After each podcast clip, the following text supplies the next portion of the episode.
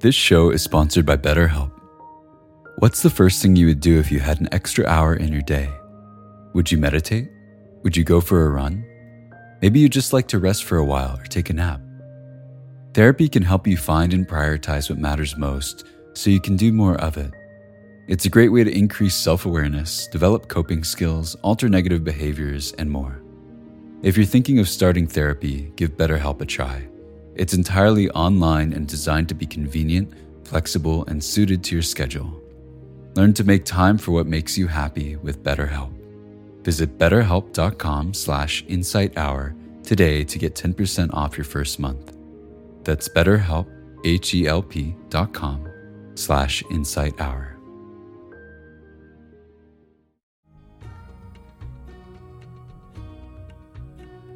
So death was really a big part of my experience in those years. Mm. And it was obviously very impactful, but I I had such a sense of the phenomenon mm-hmm. of life and death. Somebody is there and then they're not there. Mm-hmm. And so that had a big impact on me. That whole experience became very vivid, mm. you know, in my heart and my mind.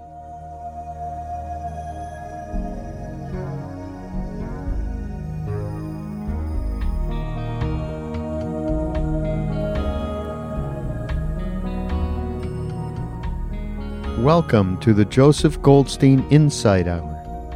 This podcast is an expression of our shared interest in self discovery.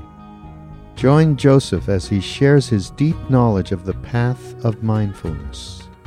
If you are interested in supporting this podcast, please go to BeHereNowNetwork.com slash Joseph.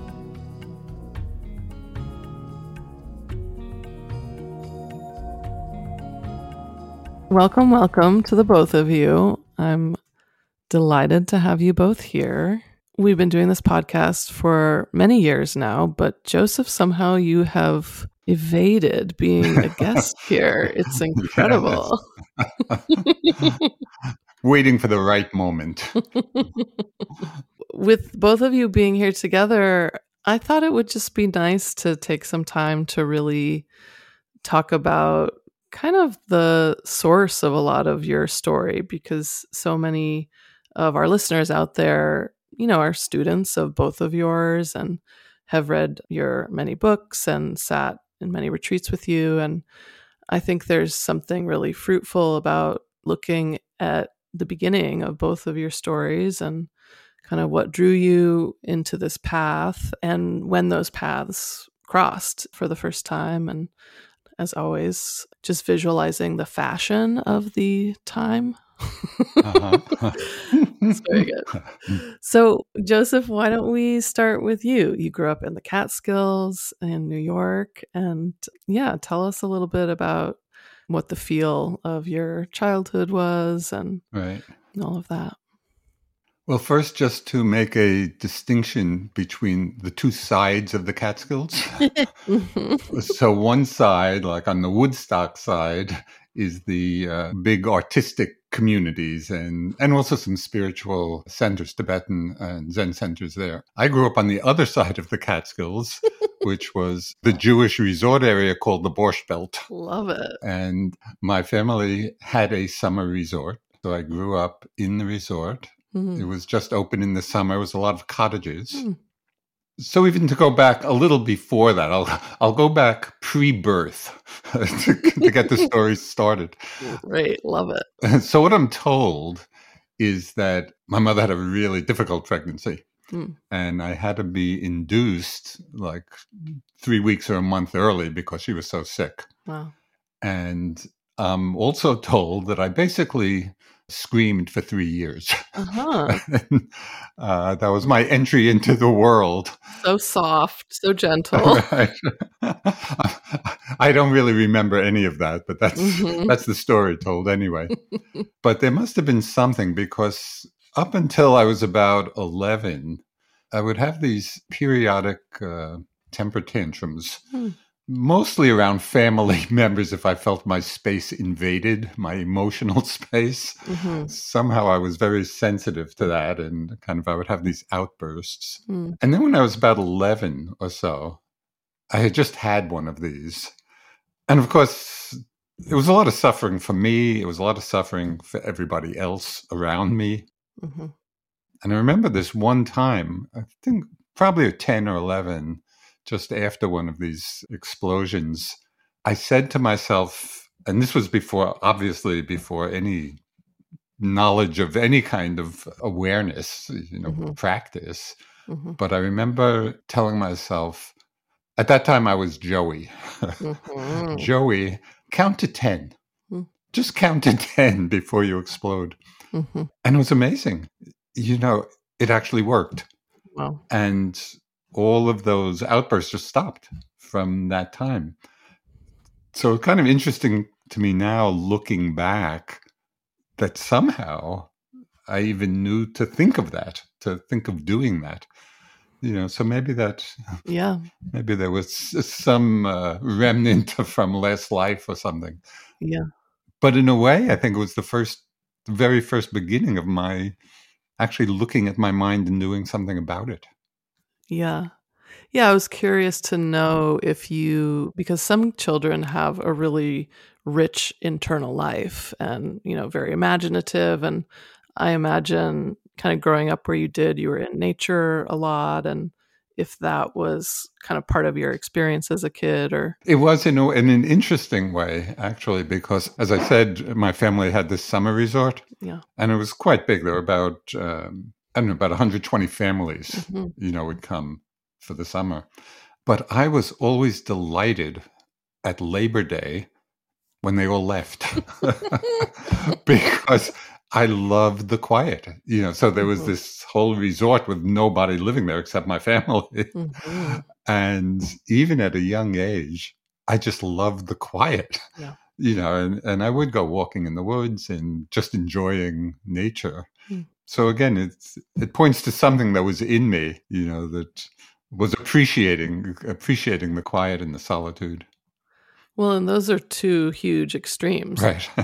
to go from being smack in the middle of community and I would say a boisterous community as Mhm. Yes, maybe a good way to describe it.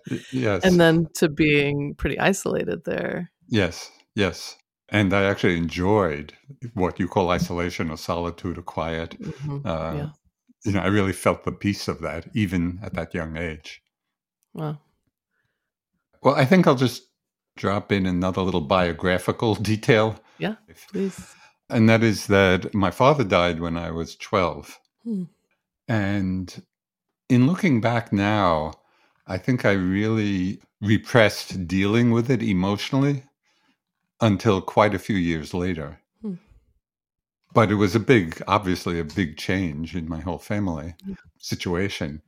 And then within a couple of years, two other close relatives also died my grandfather and a young cousin who was killed in a car accident, who was just 19. So this was all between like 12 and, you know, 17 Mhm. so death was really a big part of my experience in those years Hmm. and it was obviously very impactful but i i had such a sense of the phenomenon Mhm. of life and death somebody is there and then they're not there Mhm. and so that had a big impact on me that whole experience became very vivid Hmm. you know in my heart and my mind Well, it's interesting too because some people can experience loss at that age and it doesn't necessarily have a big impact and Mhm. others it will really shape the rest of your life. So, did you have aside from that awareness of just the possibility and the reality of it, what was the emotional component? Was that something you felt at that time or was that part of what was pushed down? It was pushed down. Yeah, for the most part. Yeah, I didn't so much feel it on the emotional Mhm. level at that time. It was more, it tuned into that part of my mind, which has always been I don't know, for want of a better word, philosophical minded. You know, so it was kind of just being with the experience, as as I just said, of just okay, what is what is death really about? Mm-hmm. You know, so it was it was more on that level at that time. Yeah, and then it's actually interesting. It wasn't until I went into the Peace Corps and started smoking some grass in the Peace Corps for the first time. so that was my my introduction. Love it. introduction to that whole realm. Mm-hmm. And that's when all of this came up. Mm. You know, on a, on a more emotional level. Mm-hmm. You know, I could feel kind of the the absence. Yeah. That my father's right. death had created. Mm. So it just took some time for me to yeah. be able, I guess, to open to that. Do you think that you would have been interested in studying philosophy if those losses hadn't happened to you at that time? Yeah, I do. I think that frame of mind is baked into me for whatever reason. Yeah, yeah. Uh, yeah at one point, and and, and it it both became a in a way a motivating force for getting into the practice, mm. but in my mind, at certain times, it's also a hindrance to the practice because uh, yeah. uh, one teacher once told me after a month long retreat, you know, trying to develop more concentration, mm-hmm. he said, Joseph, you have too much investigation. Mm-hmm. you know so the the investigative mind is good in terms of exploring and the wisdom aspect. Yeah. Out of balance it can it can be a hindrance actually to the development of more stillness. Right yeah. But anyway that's that's how my mind is. Yeah. So i work with it. Well before we go on to your time at columbia sharon i'm curious to hear from you because you also experienced a lot of loss at a young age and and hearing joseph's sharing here i'm just curious kind of if you felt um, any similarities with with your experiences of loss and change at young ages. Uh, sure. I mean, I'm trying to think. Let's see. Let's calculate from 1971, which is the year I met Joseph. You know, um, January of 1971. There's a good many years. So, of course, I knew his history, and so I mean, there there are many factors. You know, he's a little bit older than I am even. Mm-hmm. So there, there was early loss, but there's also just the conditioning of the culture of the time. Mm-hmm. I think of Joseph's mother as an example of a woman caught in the kind of nature of the time where it was more difficult to manifest, even if you were very bright and very accomplished and everything that meant, and you know what it meant to go to India at that time and kind of break free of the traditions of one's childhood and and all of that. So yeah, I think we, we have a lot of in common in that way. Mm-hmm. mm-hmm. Yeah. You start heading towards New York City, Joseph, mm-hmm. and uh, tell me what went into that calling mm-hmm. for you. Right. Well, even though I enjoyed, you know, the, the, solitude of when all the summer people left. Yeah. by the end of high school, this was a very small town you know, after the summer folks left, yeah, it was a little village of a thousand people, and I was ready for some ex- excitement. Yeah, I remember sitting around with friends in high school, you know, Saturday night. The loop of conversation was, well, what are we going to do? Mm-hmm. And of course, there was nothing to do. so by the time I graduated, the, the, thought of going to New York was quite exciting, and I, w- I was really happy to go to Columbia. Yeah and that's really what drew me there. And I also got a big scholarship there, so that helped. Yeah, that helped as well. Mm-hmm. Yeah, and then at Columbia was really pursuing that philosophical inclination mm-hmm. that I had. And I remember this was as a freshman in college.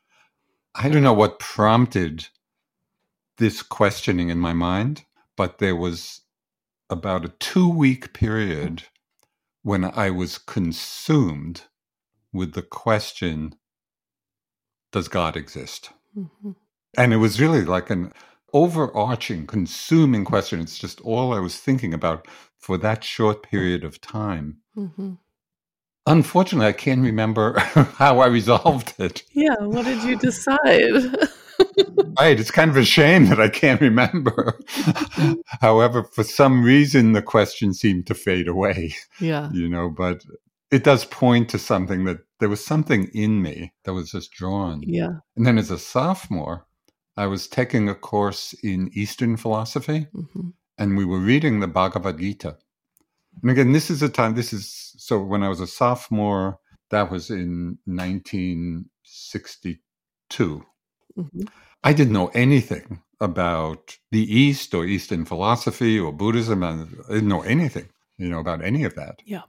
But we were reading the Bhagavad Gita, and there was one line in it that, for some reason, so completely resonated with me, and was kind of out of the blue, you know, because I had no background for it at all. hmm But the line said, act without attachment to the fruit of the action. Act without attachment to the result. Hmm. And I don't know, somehow, somehow I understood it on some level, you know. And again, it's all pointing to my experience over the years of there being something in me that kept pushing me hmm towards we could say towards the east or towards Mhm. the dharma you know and so there are these little moments all along the way that kind of reveal that inner Yeah.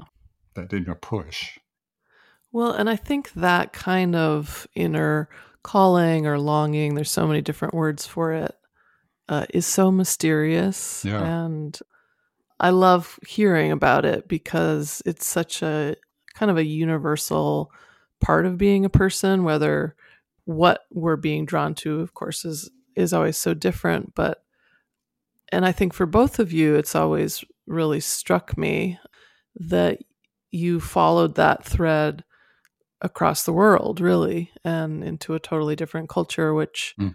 you know, is a pretty big deal.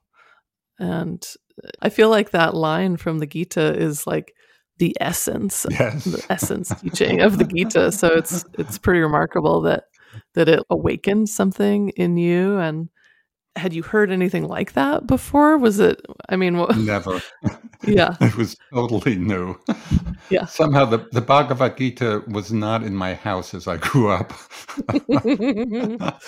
yeah, yeah yeah. uh-huh. So, were there any other philosophers that you felt a big connection to? oh yeah yeah yeah yeah there was one big one Do tell. uh, which also relates to my introduction to buddhism oh, good. So w- when I was a junior, I took this very small seminar, small because very few people were interested in it, on the the philosophy of Spinoza. Uh huh. And Spinoza is not an easy read. Yeah. However, he's really very Buddhist. His philosophy, which I didn't know at the time, but in looking back now, I can see why I was drawn to it. Because basically, his whole philosophy hmm is non theistic. So I got very immersed in Spinoza and studying. And then when I went into the Peace Corps and first was getting introduced to Buddhism and going to some, you know, visiting with some monks, I remember one time, the first time I went, I went with a copy of Spinoza in hand, you know, and I was going to try to explain Spinoza to these Buddhist monks. Love it. But once I heard the teachings, I realized I don't really have to do this. I can just, I can just enter into Buddha Dharma. That's so good. And I'm curious also, just being in New York City in the 60s, if that was also impactful for you. I mean, I think going from like country to city is always a big thing, but New York was such a cultural center, especially at that time. And so I'm curious if that was part of what was happening for you or if you were just more immersed in your studies and, and doing that. Well, this was before, I mean, I graduated in Yeah. January of 65. I mean, I, by that time, I was very anxious to get out of school and just to go and see the world, and the Peace Corps uh, provided an opportunity to do that. But in those years, like 61 through 64, the real social activism, Mhm. you know, of civil rights, the movements were just beginning. at that time. And so I was not, I was really not tuned into that when I was there. And so my experience of New York, other than, you know, my studies, hmm was really the cultural aspect of New York. Yeah. You know, I've gone to museums and theaters and film. And at that time, that was very inspiring to me as well. It's the arts in some way touched that same place of inner exploration. Mm. You know, it, it, it was very impactful for me. Mhm. In fact, for quite a while, uh, my aspiration was really to become a film director. Uh-huh. But, you know, I just remember going, you know, in these New York art films and Mhm. the aesthetics of it and the beauty of it just really inspired me. And so it was more Hmm. that part of being in New York. But by the time I graduated, I was definitely Yeah. also ready. I, I just wanted to get out and see the world. And the Peace Corps was just a great opportunity for that. I love hearing that you wanted to become a, a film director because you're someone that I think of as having just an incredibly refined aesthetic, which is maybe publicly as a teacher something you're not known for as much, but everything around your space is is so beautifully curated and whether it's form or function. So I love hearing the history of that a little bit. Right. Yeah. That part is still very important, Yeah. just in, in my way of being. hmm Yeah. Just the aesthetic dimension hmm of life. And that's also connected not only visual, you know, but in poetry and Yeah. in so many arenas. The opening that can come from that, it's, I find really uh, fulfilling. Yeah, and it's interesting to hear that you could access kind of a similar place inside yourself from watching an art film as reading the Gita, it sounds like open the same door and you. Yeah. Yeah. Yeah. Yes. So before we get to the next chapter of your adventure, I want to hear a little from you, Sharon, about because at this same time you're also in New York City. Um, you're a few years younger than Joseph, so just a couple, Quite a few years younger. A few years eight years younger, Eight. and so you're kind of having some parallel time where you're both living different lives in New York City and Right. Sharon, I'm hoping that you'll fill us in on your side of things. I had a very difficult, traumatic childhood, as many people know from reading stuff I've written or, or listening to me talk, and with a lot of disruption and a lot of confusion. And I think, like for many people, you know, that's the case. And and like for many people, it was a family where none of this was ever really spoken about that clearly, and it was only after when I was in college and I was seeing things with a little more clarity and a little more perspective that I, I began saying, that's a weird thing, you know, like Mhm. why why did they say that was accidental when, you know, or that's strange or and then especially it all kind of coalesced in my sophomore year in college in the Asian philosophy course that I was taking and it was really pretty well to fulfill this philosophy requirement that I took it and I chose that one. And in the section on Buddhism which was really predominant in the class hearing the Buddha talk about the suffering in life and it was like this light went on and I thought oh you know that was for me a moment of complete inclusion. It wasn't a moment of it being depressing or Mhm. or scary or it was like oh it's not just me you know i belong. It's like this is a part of life. And that was the first really important thing that happened in that class. And the second was it was really in that context that i heard about the practices of meditation. And it was you know tremendous. It was like there are practices you can do. There are methods you can undertake and if you practice them you'll be a lot happier so i was going to college in buffalo new york and I looked around Buffalo and I didn't see it anywhere. It was 1970 or even 69 at that point. And I created an independent study project and said I want to go to India and study meditation. And they accepted it. So off I went. Well, and one of the things that I've also heard you say that folks might not know is that you had the hope of maybe being a playwright at that young age. I think when I was a child, if somebody said, um, "What do you want to be when you grow up?" Yeah. it was certainly a period when I, I said I want to be a playwright. I, I must have read a book or something about somebody who was a playwright. Yeah. You know, I wanted to be a, a writer of some kind. Sometimes it was a playwright, sometimes it was a journalist. hmm I read a book on the first woman journalist. I can't remember her name. Um, everything was sort of in that light. I, I had no confidence that I could ever actually do it, but hmm um, that that is true. It's interesting to me that you both had that instinct in, in different ways, but wanting to tell stories and really in a creative medium. And and then we're drawn on a path that you both write a lot and are very creative people. So I love that it found a form and that it both kind of existed in in a different dream when you were younger.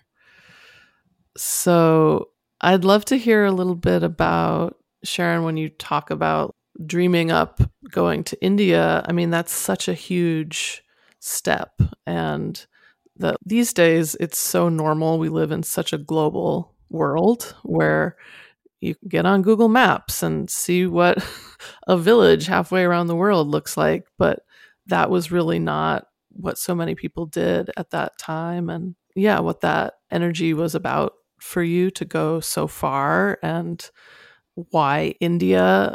Yeah, I I think I did kind of think explicitly that I would find more there. I had I was so ignorant I didn't even realize that India hadn't been a Buddhist country in like thousands of years, you know, but I thought I would find more and I thought it would be really alive and I thought I'd find a teacher. So I had a very specific kind of goal which was to learn the practicalities of it. Mhm. I wasn't really interested, you know, in the philosophy so much or in comparative religion. I really wanted to learn the how to. And so I set out with that goal and it's a mystery. I don't know how I ever went, you know, it was like really bizarre. And uh, Yeah. there was a wave though. It wasn't just me. And Yeah. uh, certainly there was, there was a movement afoot, you know, happening. And I must have heard about somebody going or group going. There was a small group from the university going. And it was it was just what had to happen and so it was step by step Yeah. yeah but i i don't think i'd been on an airplane uh twice at that point you know once to miami with some family and back hmm to new york i'd never even been to california and so it was not just the trip in terms of flying it was you know flying to europe and then going overland to hmm uh, you know to india and uh, so all of a sudden everything was outrageous and completely different and scary and and then there I was in India. Well, and also uh, I think of that time, and I also think of a lot of the just cultural limitations that based on gender that like even when I was in my 20s and traveling around, I would constantly hear like, "Oh, it's not safe for you to travel as a woman Yeah. in different Mhm. parts of the world." And what were your thoughts on that? Well, I wasn't alone for one thing, hmm and you know I was with a small group of friends, and I think it wasn't safe, you know, and and uh, it, it just wasn't. I mean, many women did it, you know, and Yeah. and we're fine, but you know, I'd never been in a culture before where a man could just like grab your body in the street, and it was Mm-hmm. normalized, and you know, and and uh, getting to India actually felt like a big relief in a lot of ways because it was Mm. it wasn't that, you know, Yeah. and you know, for a time, it's just everything was just so different, and, and uh, the food and the culture and the people and Mhm. conversation and but i i loved india and uh, felt like through the years since then that i had kind of erased a sort of psychological distance that i could go for two weeks it would be okay Mm. because i would feel at home Mhm. once i got there hmm Was it surprising to you to feel at home in a culture that was just so different? Well sure. I mean uh, you know i wasn't like oh thank goodness i'm home completely. I was also really scared you know and it was Yeah. it was very intense. But in in the process of kind of landing there and especially once i began practicing i, I really felt i i could find a home there. Hmm I mean, home is such a nuanced thing, but I have a really distinct memory of my first trip to India and walking off the plane and smelling the air. And I just felt something I'd never felt before in my life. And Mm-hmm.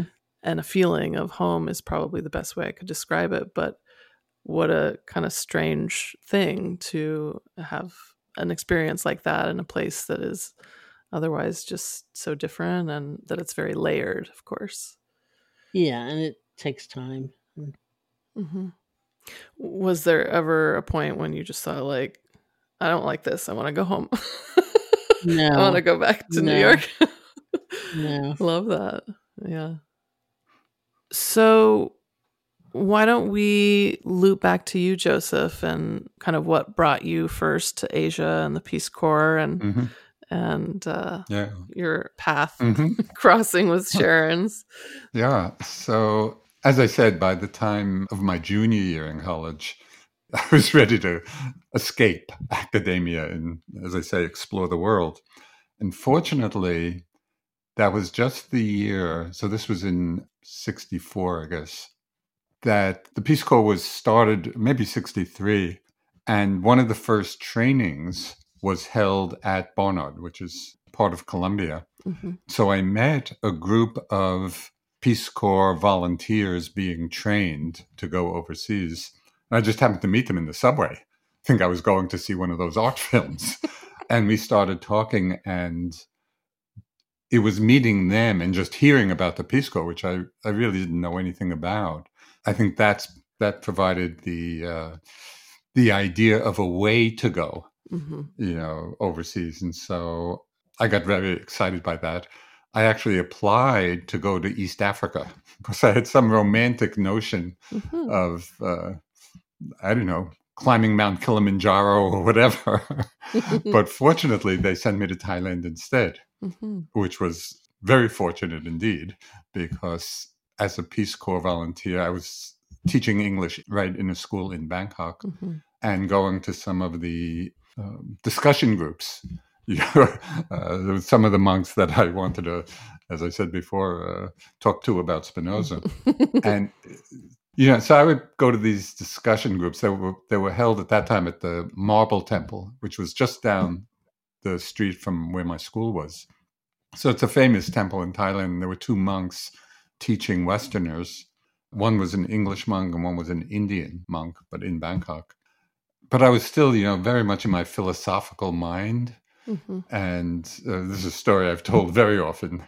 I would ask so many questions in these groups that people stopped coming because I was so annoying. And I think we've all been in groups like that with people like that. Uh, so one of the monks finally, out of desperation, I think, said, Why don't you try meditating?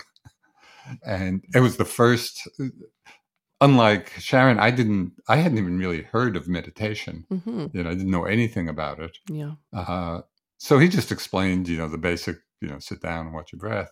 So I go back, I, you know, gather some paraphernalia for sitting and whatever. And I set my alarm clock for five minutes.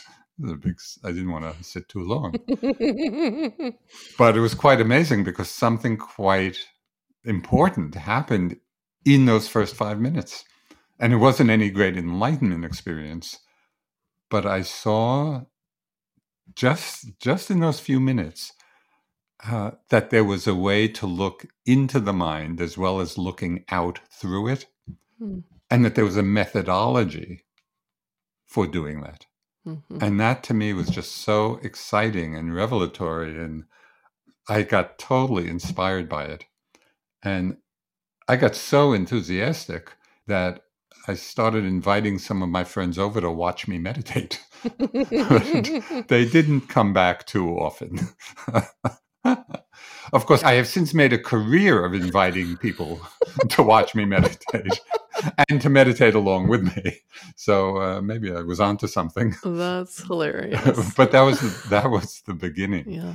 and I just it was just complete complete resonance Mm. from the beginning. You know, I knew Mhm. I knew that this was what I wanted to do, and yeah, when I finished the Peace Corps and came back to the states, I had had one really quite transformative experience just at the end of my Peace Corps days Mhm. where somebody was reading from a Tibetan text and my mind was really concentrated, and something profound opened up Mm. in listening to that Mhm. uh, particular text. So then when I went back to the States, I wanted to further explore it, but I really didn't know what I was doing. I didn't have enough experience in meditation at that point, Mhm. and I realized I needed a teacher. And that's when I thought to go back to Asia to look for a teacher. And friends had been in India studying with some Tibetan teachers. So I thought, oh, I'll go stop in India. I thought I might go back to Thailand, Mhm. uh, but I stopped in India and went around to a few different places, couldn't really connect with anybody. And here's another story just indicating there are some strange forces at work in our lives. So I was in New Delhi after having traveled around, not finding anyone that I connected with, and thought, okay, I'm going to just go back to Thailand.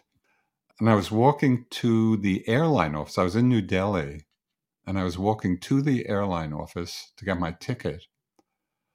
And just all of a sudden, there was some force that stopped me from taking a step forward. Hmm. And this was completely unusual and out of character for me. I'm not the kind of person that has different special, you know, exotic experiences.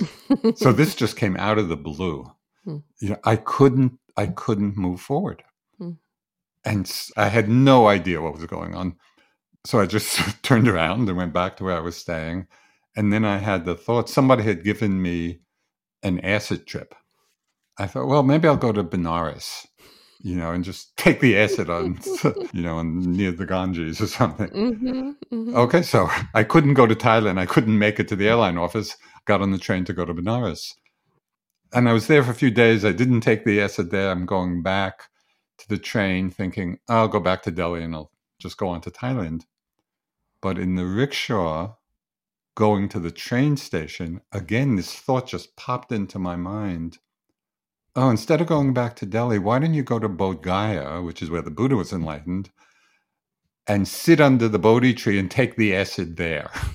you know, I thought that would be a that would be a really great experience. Amazing. So instead of turning right to New Delhi, I turned left Mhm. to Bodh Gaya, Wow. and I ended up there and looking for a place to stay. I ended up at what is called the Burmese Vihara, Mhm. which was originally built for Burmese pilgrims, but Burma in those days was closed. So it was mostly where the few Westerners, and there were very few at that time, Mhm. would stay in Bodh Gaya. So I went there and I met a few Danish people who were studying with Munindraji, Mhm. and he was my first teacher. And so as soon as I connected with them, I went with them to meet Munindra Mhm. and it was just immediate. I knew that's exactly what I had come for. Mm. And he, he had said something in the very beginning that was just so seductive to me. He said, If you want to understand your mind, sit down and observe it. Hmm. And that was all. You know, there was no there was no ritual, there was no ceremony, there was nothing to join Mhm. it was just that straight, direct looking into the nature of the mind. Mhm. Of course, with the instructions for how to do it. And as soon as I just heard basically the teachings of mindfulness, Mhm. you know, and, and how to observe the mind and body, I knew I was home. It was it was exactly what I was looking for. And the rest is history. It's interesting that that invitation from him was so seductive for you because I know a lot of people who would hear that and not think twice about it or just like, oh no, that's, Right. I don't want to know more there. Uh-huh. There. so, Or are more drawn maybe to the outer form of it. mhm, but yeah. Munindra was really formless in many ways, Mhm. Yeah. and and that appealed to me. Yeah. Yeah. And so, what year was that that you met him? That was in 1967. hmm Yeah, and I was there, so I was in India for most of the next seven years. I came back a few times to uh, make some money, you know, and then Mhm. I would go back. So most of the next seven years, with a few Mm. short intervals back in the states. Yeah, I was in India and practicing, and that's of course where I met Sharon in Bodh Gaya in 1970. A 70 Sharon? A 71? 71. Uh huh. Yeah. 71. So I keep hearing the phrase the pretense of accident that Sharon, I've heard you mention so many times, but it also kind of sounds in a way like what was at play with Joseph's process. But Sharon, will you tell us your wonderful pretense of accident story? Sure.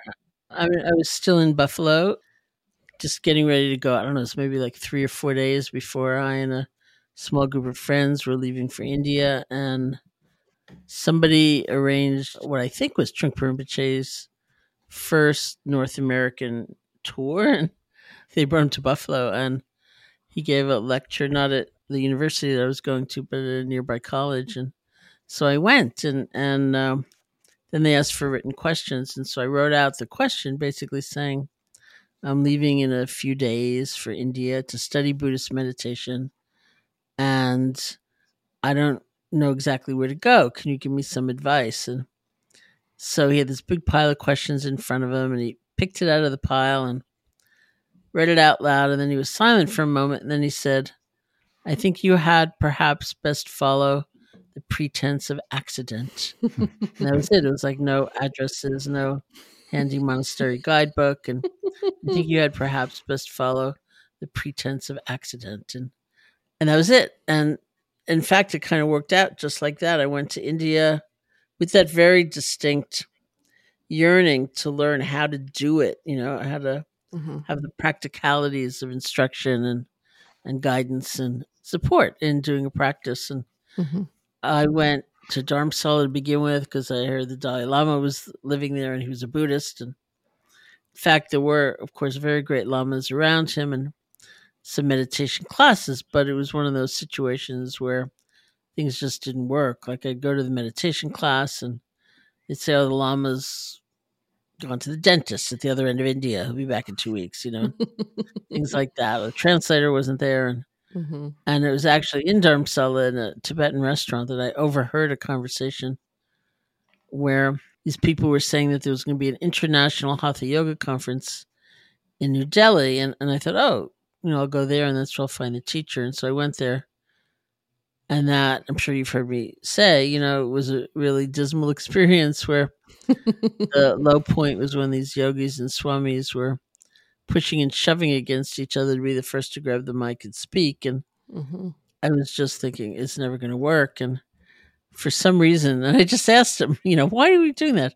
Dan Goleman, uh, who at the time was a graduate student at Harvard and studying meditation as part of his psychology program, was giving a talk at that at that conference, and Mm-hmm. and he mentioned at the end of the talk that he was on his way to this town called Bodh Gaya, which is the town that's grown up around the descendant of the tree they say the Buddha was sitting under when he became enlightened. And he was going to do this intensive 10 day meditation retreat, which was, and it's like he described my, my deepest yearning, Mm-hmm. very practical, like about how to do it. And, and I thought, that's it. That's what I want. And so off I went, not just me. I think, I don't know, Joseph with like 40 or 50 of us showed up, having been inspired by Dan, who was kind of like the Pied Piper Mm-hmm. of it all. Wow. And there was Joseph who'd been there, what, it sounds like three, four years, very peacefully. yes. And then the mobs came. The mobs came. I'm I'm curious at that retreat, the first that you sat together, which was your first one, Sharon, and I'm curious how many Westerners it was, just kind of what that scene was like. Maybe there was one Indian, I don't know, like Mm-hmm. that that particular time. And much later, of course, there was it was more a mixture of, you know, all kinds of people, but from all kinds of places. But I think it was really the massive amount of people were, were from the West. Mm-hmm. the Vietnam War was still going on. There were some people there who were in R and R. Mm-hmm. A lot of travelers.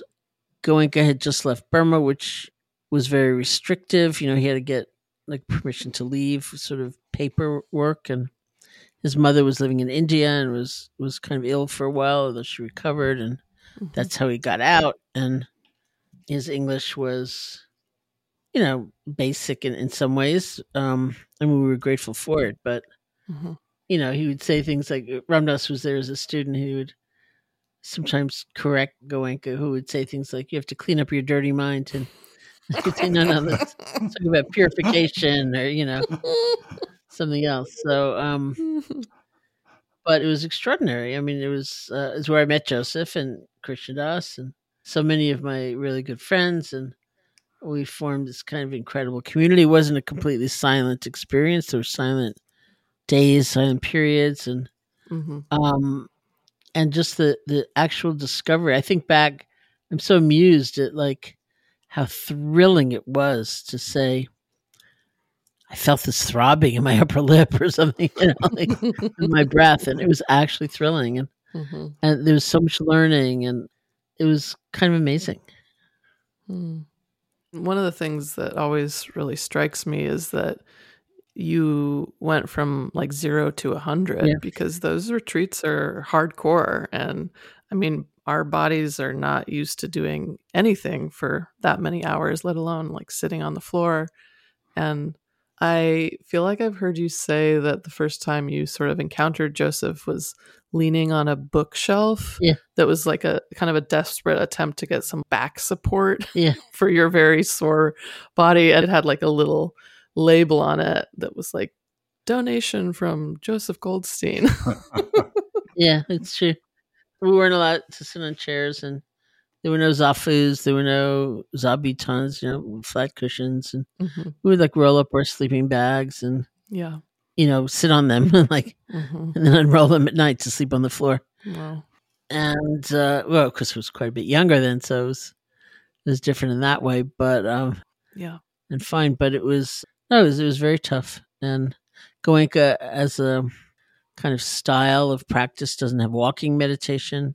hmm unlike some other schools of mindfulness and so physically it was it was very hard it was just so exhilarating hmm I'm curious because I've heard you speak just how exhilarating it was to kind of find this thing you had been seeking. But at the same time, I imagine you were also encountering yourself in a much fuller way than you ever had. So Yeah. I'm curious if you were surprised by what you found as you looked in at yourself in that way. yeah well, I, I mean i've told that story too you know and and then i once marched up to goenka and i looked at him and i said i never used to be an angry person before i started meditating thereby laying blame exactly where i felt it belonged which was on him. And of course i'd been hugely angry but i hadn't seen it. So there was a lot of that you know there was hmm tremendous. It was the first time, not even just that I'd meditated, but that I, I practiced any real introspection. You know, I'd never been in therapy and hmm I was young. I was 18 at this point and, hmm you know, it was, it was very intense. But people asked me when I knew, like in a way, without a doubt, that there was something viable there for me hmm something important there for me that, and I said from the first moment, I just knew hmm that there's truth here and it's for me. And hmm so everything was in that context. Plus, he was fun. You know, he was chanting, he was hanging out, answering questions. It was all, hmm it was like a beautiful experience. It felt like a journey. hmm You know, it was ceremonial. Um, hmm there was a beginning to the retreat. There was, it was also very structured, which I realized I needed. Like one of the things about Munindra, who was also there, was that he was very unstructured. And that was something I needed much later. I needed that kind of freedom and hmm flexibility, you know, whereas before the retreat started, we were all staying in this Burmese like temple and somebody asked I heard overheard somebody asking Munindra saying I wanna go to town and get some chai. And town at that time was like tiny. It was like two tailor shops, I think, and the tree, of course, in the temple hmm built behind it, and a few few temples, you know, a Chinese temple and a Thai temple. And so Munindra said to him, oh, oh, you can go to town, just go mindfully. And I thought, I had no idea what that meant. And then Goenka came along and he locked the gate, Mm. you know, so you couldn't leave. You had to climb over the gate to leave. Mhm, mhm. And people would come and like sell cookies through the gate, but couldn't get out. And I realized that's what I needed in the beginning. I needed Yeah. You know, I needed the structure. I needed the security of this is when this is how you do it, and you do just this. And later on, it was it was a very different story, but you know, it was kind of a perfect scene for me in the beginning. Well, and so remarkable that the pretense of accident, as it were, landed you in a, a lineage and with a teacher that that you really flourished in Yeah. in that way because Yeah, you know that is so often not the case where Yeah. someone is seeking and they have to try a lot of things that that don't work before they find the one that Yeah.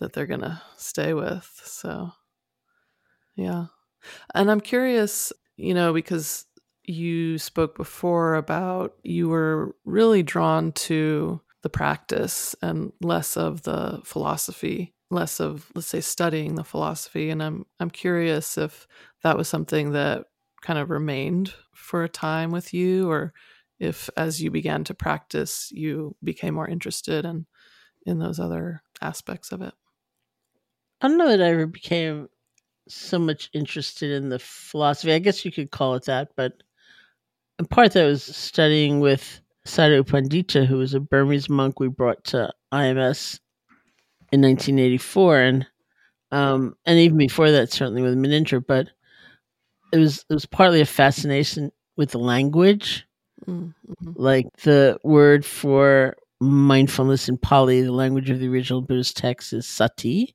Mhm. and it means many different things and exploring those different meanings. And then there's a phrase satipatthana. There's a famous sutta. There's a famous uh, scripture, Mhm. uh, the Satipatthana Sutta, which has the four foundations of mindfulness. And U Pandita gave I don't know like innumerable lectures on pa in the Satipatthana. I mean, uh, like another night, really? Same same Mhm. you know two syllables, like really. But there's so much there, and. uh Mhm. for a while we tried to study Pali and it's not a living language, so the only thing you can you can't learn like I want to go buy a sandwich. It has to be like and the Buddha entered the grove and he said this and that. you know, and it just what they say the Buddha said about study is that it broadens your path. And I realized, Mhm. yeah, at that point, it was before U Pandita, but really deepened with U Pandita that it was easy to get very attached to one's own method or feel a kind of narrowness like it's got to be this way and when you study more things just broaden Mm. and you realize oh it's not the method it's because the method does something and probably a million other ways of doing the same thing you know what are they and it, it just really opens up Mm. I'm also curious because at that time there wasn't, you know, any kind of path outside of kind of what existed in those Eastern traditions of what practice looked like in one's life. And in those traditions, you have either renunciates who live that life full time or householders who maybe have a practice, but there certainly were no careers as meditation teachers at that time. so, did you have a sense of at all kind of where you felt meditation was going to fit in in your life in that, you know, that early period of practice? no not not exactly that you know because you know as i got more deeply into it i i kind of forgot any other life you know i wasn't planning on coming back to the states to live and hmm and um Mm. never imagined that i would you know at a certain point. And hmm in fact even when i came back in 1974 it, it was kind of within that idea that oh you know this is for now but i'm going to end up back in india hmm for the rest of my life and and that's going to be it so Hmm. it, it sort of became the center of my life i just didn't think it was going to be in the particular way that it Mhm. ended up being Yeah, yeah. And so tell me, Sharon, about the first time you and Joseph connected or that you became aware of him as more than just a name on the bookshelf, your back Yeah. benefactor. Yeah, because uh, this was my first retreat still, and uh, because um, they were not completely silent, but they were silent days. It was I don't know what day of the retreat it was, but I was enormously frustrated with myself and I couldn't keep my attention on the breath. Goenka starts his retreats with several days of settling your attention on the breath at the nostrils. That's his method, and and then moving to what these days we tend to call body scan. Mm-hmm. And I just couldn't concentrate, and, and I was so distracted, and so much was coming up, and I was furious at myself, and and uh, I said something to myself. This is just before lunch that if your mind, you know, which is how I address myself, if your mind doesn't settle down, you should just bang your head against the wall and Fortunately for me, the lunch bell rang just then. So I went down, stood on the lunch line, and there was a conversation going on behind me. And somebody said to this man, How was your morning? And he said, in the lightest possible tone, like totally at ease with himself, Oh, you know, couldn't concentrate at all, but it'll probably be better this afternoon. And I was horrified. I thought, He doesn't understand. Like, Hmm. You could really get enlightened doing this stuff. Why doesn't he take it seriously? He's just like, it's just not sincere. Like, what's wrong with him? And that, of course, was Joseph. And what he was expressing was not his insincerity. It was the fact that he'd been practicing for four years. Mm-hmm. And I've been practicing for four days. And, mm. and that was the difference. He had a kind of equanimity and had been through a lot more and seen things go up and down and mm-hmm. had a lot more understanding. And so that was Joseph Goldstein. mm-hmm. I love that. And Joseph, I'm curious just to hear your side of it because you had been practicing for a while and it sounds like there was quite an influx of of Westerners coming in. Yes. so first to say, I mean, in in this way, Sharon and I kind of uh, needed different things. Mm-hmm. So when I first went, first there were just very few people. There were like if there were ten people at the Burmese Vihara, it was a lot, mm. you know, so mm-hmm. there was still very few people there. And Munindra, as Sharon said, he didn't teach courses. We would just sit, you know, create our own schedule and then just go see him once a day for a kind of interview report on our meditation. And I loved that formlessness. Mm-hmm. You know, it just suited me and suited the way my mind worked. So I would just be sitting and walking at my own rhythm, and then going to see Munindra, then it was quite a shift when Goenkaji came and all of these people came, mm-hmm. both because of the crowds and also the much more formal structure. Yeah. You know, of Goenka. But I got very connected to it when he came and I surrendered to it. Mm-hmm. But there was one funny story with I can't remember, Sharon, whether Ram Dass was there in that first Goenka course or he came later. He was there for my first course. Yeah. So by this time, there were a lot of Westerners, maybe a hundred or more Westerners mm-hmm. who were coming for these retreats. Mm-hmm. And they converted an old buffalo shed on the grounds of the Vihara to make three little rooms that uh, we could stay in. And so it turns out that I was in one end of this buffalo shed in this room, mm-hmm. and mm-hmm. Ram was in the middle, the room right next to me. And of course, I had before he came, I had no idea who he was. I I had never heard of him. Uh, mm-hmm. he was just this guy named Ram Dass. But I quickly found out that you know he he had a big following, mm-hmm. and so people would be coming in just all day long, you know, in, in between the sittings of the retreat, just talking and chatting away with Ram Dass, and I'd be in my room trying to meditate. Uh, and here these new guys, you know, what are they doing? So I'd be pounding on the wall, you know, oh, quiet in there. but again, it was another lesson in surrender, mm-hmm. you know, and, and Ram Dass and I ended up becoming really good friends, you know, and mm-hmm. connected in a very deep way. Mm-hmm. But there was this transition. Yeah. Going from the time I had been there before all these people came into the Goenka years. Mm-hmm. It was it, it was an interesting time and I had a very painful lesson actually doing the Goenka retreat and it was a powerful lesson for me and that was the first year. I can't remember whether it was the first year of courses or one of the subsequent years. But at a certain point in doing that practice, Sharon described as the body scan, and built on the many years of my practice there, I would just sit and I would be experiencing a body of light. There was no solidity to my body at all. And every time I would sit, it would just open to that space, and it was fantastic. I mean, it was really quite blissful, and yeah. I could sit for hours and hours and hours. There was no pain mm. at that point, so it was really wonderful. Mm. Then the course ended, and that was a time when I had to go back to the states mm-hmm. for some reason, maybe to make some money. I, I don't remember exactly. So I went back to the states, but really couldn't wait to get back to India to get back my body of light. but I went back, and for whatever reason, this body of light had become a body of twisted steel. Mm. hmm And I was sitting and with this body scan, it was like I was trying to push my mind through all that tension and tightness and contortion energetically mm-hmm. in the body, you know, trying to get back mm-hmm. some ex- that experience which I had had, and this lasted for two years, mm.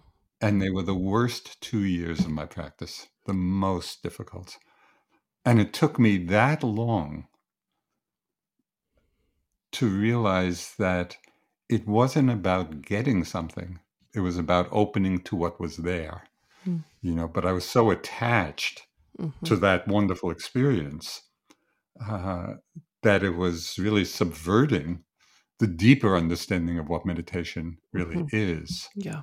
So it took me such a long time, but finally, you know, after two years of struggle, something released, uh, let go, and I mm-hmm. just settled back and opened to whatever was presenting itself. And at that point, then things began to open up a bit and flow more. Yeah. Uh, you know, and the practice could move on. So even though it was a tremendously difficult and painful time, yeah. it was a huge lesson for me, you know, and has informed my practice ever since. Mm-hmm. And Munindraji had he had a great phrase which I must have heard thousands and thousands of times and it really it really entered into me as as a way of being and he said over and over again in different contexts be simple and easy about things. Mm. Just be simple and easy. And of course, when we are simple and easy about things, our life becomes simple and easy. Mm-hmm. You know, and that learning, you know, of going through that difficult time, I was not being simple and easy. I was mm-hmm. struggling, fighting, wanting something mm-hmm. to happen and finally when i could relax you know and open and become simple and easy that's when the practice really started to flow again hmm. well i'm going to jump ahead to very recent years mm-hmm. please do because a phrase came to mind which i've been using in teaching but it really reflects the understanding that came from those years of struggle Mm-hmm. The phrase is don't waste your suffering, hmm. mm-hmm. which means that suffering and difficulty and challenges are just a part of everybody's path. There's nobody who just it's only bliss from beginning to end. That's not mm-hmm. that's not what it's about, and it's really not about bliss, even though you know there are some experiences of that. And by don't waste your suffering, it means the suffering itself is an experience of the first noble truth. And Sayadaw Pandita would, would often comment when we'd go in for an interview, uh, you know, describing some difficulty. And he would say, Oh, good. Now you are experiencing the truth of dukkha, mm-hmm. you know, of suffering. Mm-hmm. And so those experiences, as well as the pleasant ones, and perhaps even more so, can really become the field for a lot of inquiry and understanding. Mm-hmm. You know, if there's suffering in the mind, to really look and see, okay, what is going on in the mind that's causing the suffering? Mm-hmm. So in that regard, we we don't want to waste our suffering in terms of just drowning in it or being overwhelmed by it, mm-hmm. you know, feeling sorry for ourselves, whatever it may be. It's really taking taking that uh, as a tremendous arena of learning. Mm-hmm. If we really look and investigate with interest, you know, okay, what am I holding on to? What am I wanting? What am I pushing away? We just are exploring that. hmm And that really is part of becoming simple and easy about things, about meditation, about our life. Um, we just create a lot more space for the whole range of experience. So all of that was part of part of those years as well. hmm Well, it's it's quite something too that that lasted so long, and that Oh, yeah. first of all, you didn't just stop or give up. I mean, No. and that you really stayed with the process. And so I'm curious, Mhm. kind of close this loop on you and Sharon being at that Goenka retreat in January of 71. Where does that fall in of the timeline of that two years for you? The two years was kind of in the middle hmm of that time together. And as Sharon was overcoming her initial difficulties, hmm she was going on to be a great yogi, one of the stars of the of the group. Do tell, do tell. Yes, yeah, no, she was she was again, she she had to work through that initial initial stuff, but uh hmm yeah, I mean she was she was really an exceptional yogi. Even if there was at different times, you know, a lot of pain or suffering involved, but hmm uh, her practice had gotten really uh, profound. Mm. So there was that overlap. I was struggling with my body of twisted steel, and Sharon was. Mhm.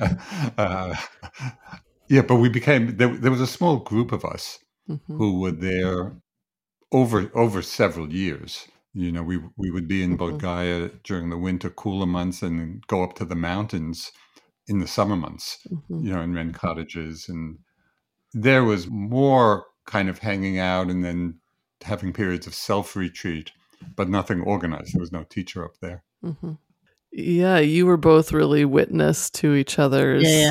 Oh, yeah. evolution on so many levels. Yes. Yeah, For many years now. that.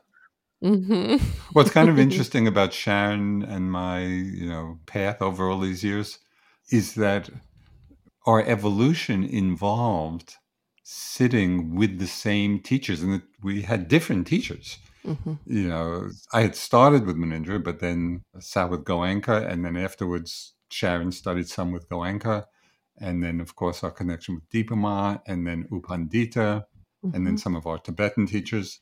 So we've really shared that kind of evolution of our practice and teachings Mhm. over all these years. Yeah, so it's a wonderful, it's a wonderful journey together. Yeah. There's something really beautiful about that and that there's such a kind of parallel track but also you know you're each such different people and you know just hearing that difference of for example like Sharon how much structure you initially needed versus you Joseph who really needed a lot of Space. space, I love space space. and uh, and so I think about you each kind of going through your individual process with different teachers and and that I imagine you were garnering a lot of different things and working through a lot of different material, but that it was still parallel. Yes. it's kind of incredible. Yes. yes. Yeah. I almost want to like go through each teacher and, Uh-huh. and hear a little bit, but another time, another time. Yeah. Well, anything else that either of you want to add in here before we finish? No, but I'm glad we had this conversation because even after all these years, I learned something new about Sharon. What was that? That you wanted to be a playwright. I never knew that. Well, you'll be invited to opening night. You know. Yes, I hope so. Uh, Amazing. Well, thank you both, and uh, may it be the the beginning of many fun conversations like this. So, Thank you. yeah, great.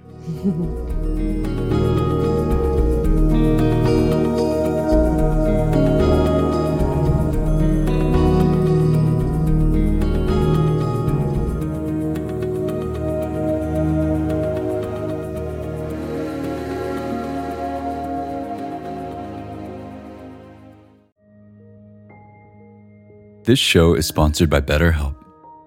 What's the first thing you would do if you had an extra hour in your day? Would you meditate? Would you go for a run?